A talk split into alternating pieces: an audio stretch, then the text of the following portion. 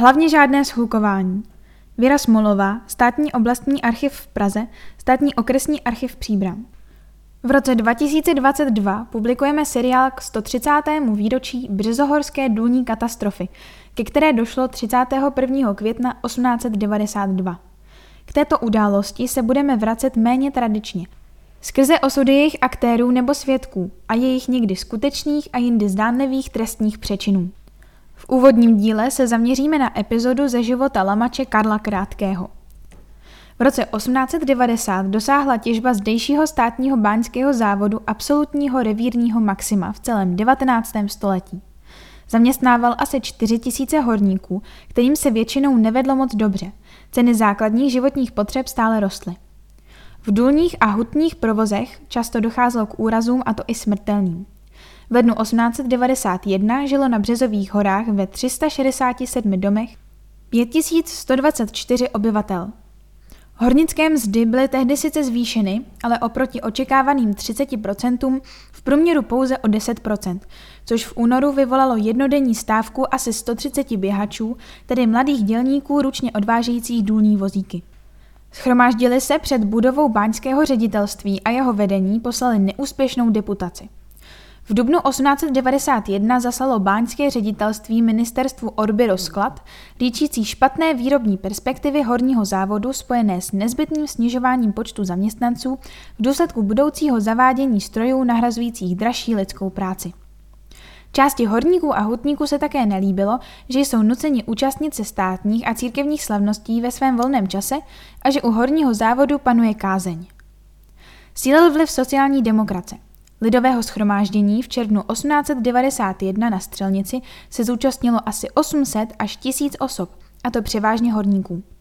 Projednávali důležitost tisku a otázku všeobecného hlasovacího práva. V přijaté rezoluci se domáhali zlepšení svého hospodářského a společenského postavení. V červenci 1891 se na Střelnici přes zákaz úřadů konala veřejná schůze horníků a hutníků za účasti asi 2500 osob. Mluvilo se o délce pracovní doby, nízkých nemocenských dávkách a mzdách. Bylo spočítáno, že dělník ročně vytvoří hornímu závodu zisk 574 zlatých. Ale průměrně si vydělá i při navazovaných šichtách kolem 200 zlatých za rok, tedy 17 zlatých měsíčně, zatímco oficiální údaj uváděl 310 zlatých, tedy 25 zlatých měsíčně. Pro srovnání, látka na kalhoty stála 2 zlaté, kilogram másla 1 zlatý a 20 krejcarů. Horníci kritizovali tzv. kozí daň, kterou platili především některým důlním dozorcům, aby jim poskytovali drobné úlevy v práci. Původně byly nadřízení podpláceni darováním kůzlete z hornických dvorků. Koncem 19. století už se jim odevzdávaly peníze. Napětí mezi dělnictvem sílilo a další srocování mělo být přísně trestáno. Dne 20. ledna 1892 kolem půl dvanácté dopoledne přišel do kanceláře 33-letého CK hormistra Františka Steinmetzera na dole Anna v poněkud rozjařeném stavu horník Karel Krátký a žádal o zálohu na plat, protože se mu právě narodila dcerka Aloizie. Hormistr mu řekl, že už dostal 12 zlatých, takže další peníze nedostane. Krátkého to rozčililo a řekl hormistrovi, že zálohu musí dostat, jinak umře hlady. Dělal takový rámus, že se ke kanceláři zběhlo asi 150 až 200 horníků, protože se na šachtě právě střídaly šichty. Hormistr nechal Krátkého křičet v kanceláři, odešel zadními dveřmi a nařídil zavolat březohorského policejního strážníka Jana Zadáka, aby Krátkého z kanceláře vyvedl. Krátký si nedal říct a tak Zadák odešel pro posilu. Když dorazila, bylo už na šachtě srocení horníků a podnapilý Karel Krátký odešel navzdory předpisům do šachty. Mezi schromážděnými havíři poznal policejní strážník Jan Zadák Václava Falcníka z Příbramy, Jana Havelku z Vysoké Pece a Josefa Černého ze Zavržic, který mu řekl, že horníci podali stížnost víckrát i panu hornímu Radovi, ale že slíbená peněžitá výpomoc dosud nepřišla. A Falcník na strážníka zavolal. Zavřete nás všechny, musíte nás ale živit. Podle četnického strážmistra Antonína France horníci volali, budeme se tam mít dobře a nemusíme pracovat. Důlní dozorce Jan Šperákus z Příbramy udal, že se tohoto shluknutí zúčastnili i horníci Václav Brůček z Březových hor a Jan Šedivý z Lasce a ostatní tam byli ze zvědavosti. Důlní dozorce Karel Bouška z Příbramy vypověděl, že když shromážděné muže vybízel k odchodu, Josef Černý mu řekl, Já tu mám také co dělat, vždyť se s námi zde zachází jako se psy. Pak se havíři sami rozešli. Tím, že hormistr Steinmetzer zavolal četníky, se však z této události stala kauza.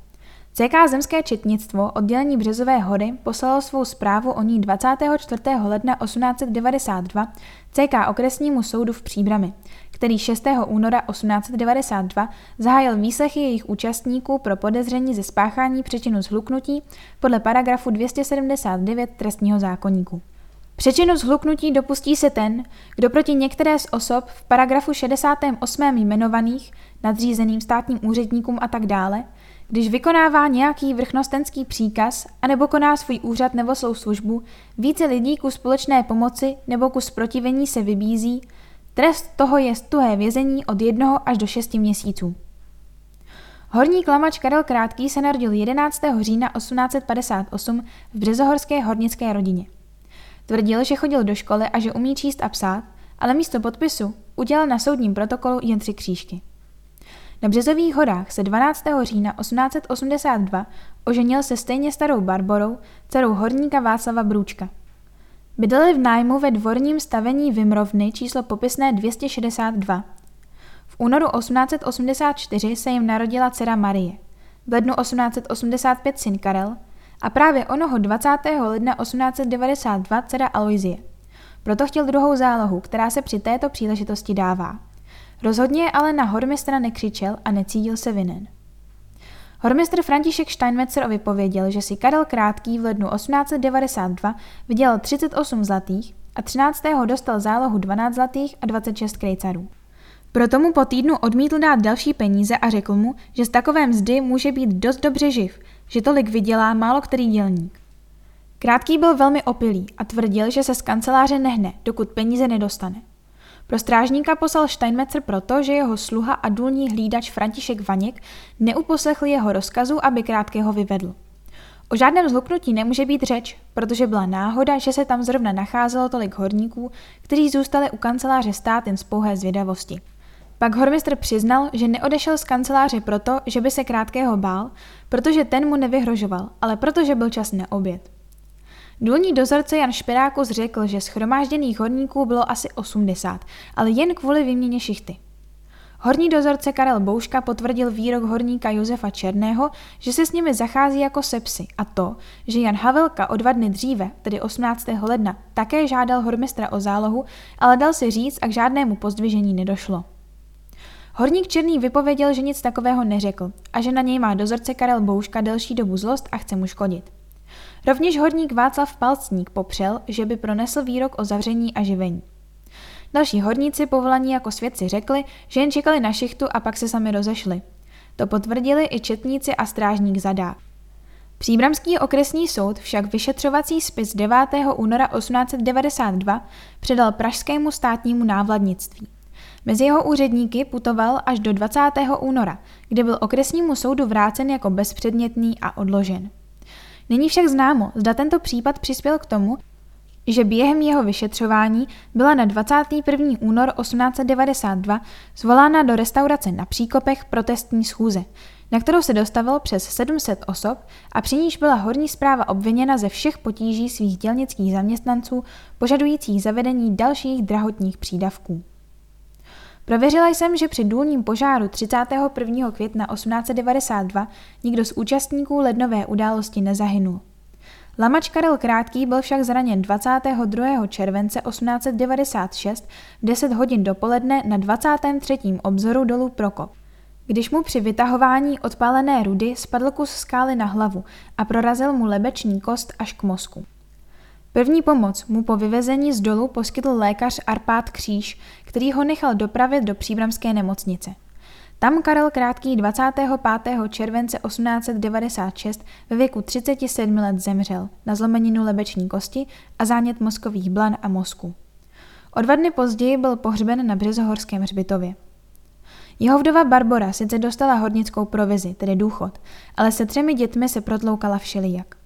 Nejstarší dcera se časem provdala. Syn Karel byl v dospělosti z neznámých důvodů z Březových hor vypovězen a odstěhoval se do Teplic Šanova. Nejmladší Aloisi, jejíž narození otec tak bouřlivě oslavoval, byly v době jeho smrti teprve čtyři roky. V dospělosti byla stejně jako mnoho dalších březohorských žen šičkou rukavic.